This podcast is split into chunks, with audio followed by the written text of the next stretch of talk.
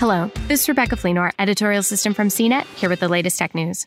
Amazon is getting into gaming. During Amazon's big device announcement event on Thursday, the internet giant unveiled Luna, its cloud based video game streaming service for Fire TV, phones, tablets, and computers that rivals Microsoft's xCloud and Google's Stadia. A Luna Plus subscription will cost $5.99 per month as part of an invite only early access program. A controller designed for the service will also be sold, with early access pricing of $50, though gamers will also be able to use an Xbox One or PlayStation DualShock 4 controller, as well as a mouse and keyboard to play. Running off of Amazon's AWS servers, games will stream at up to 180p resolution and 60 frames per second at launch, with 4K support teased as coming soon though a full list of titles wasn't immediately available. The company says that games available in the early access period will include Control, Resident Evil 7, and Grid.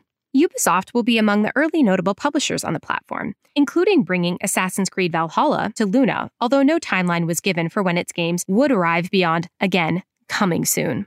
Twitch, the popular game focused video streaming website that Amazon bought in 2014, will be integrated into Luna to allow streamers to broadcast while playing. Amazon says that those watching Twitch streams who also subscribe to its service will be able to go right from watching Twitch to instantly playing on Luna. Amazon recommends a minimum internet connection speed of 10 megabits per second for streaming games on Luna, with 35 megabits listed as a requirement for playing in 4K. The company says that Luna will be available on Fire TV, Mac, and PC, as well as through web apps for iPhone and iPad, so long as those devices are running on iOS 14. The use of web apps seems to be how Amazon is getting around Apple's App Store restrictions, which have previously blocked Microsoft from offering its xCloud game service for iPhone and iPad users. Google's Android is not listed as a launch platform, but is coming soon. No exact release date was given for Luna, but those interested can request an early access invitation on Amazon's website.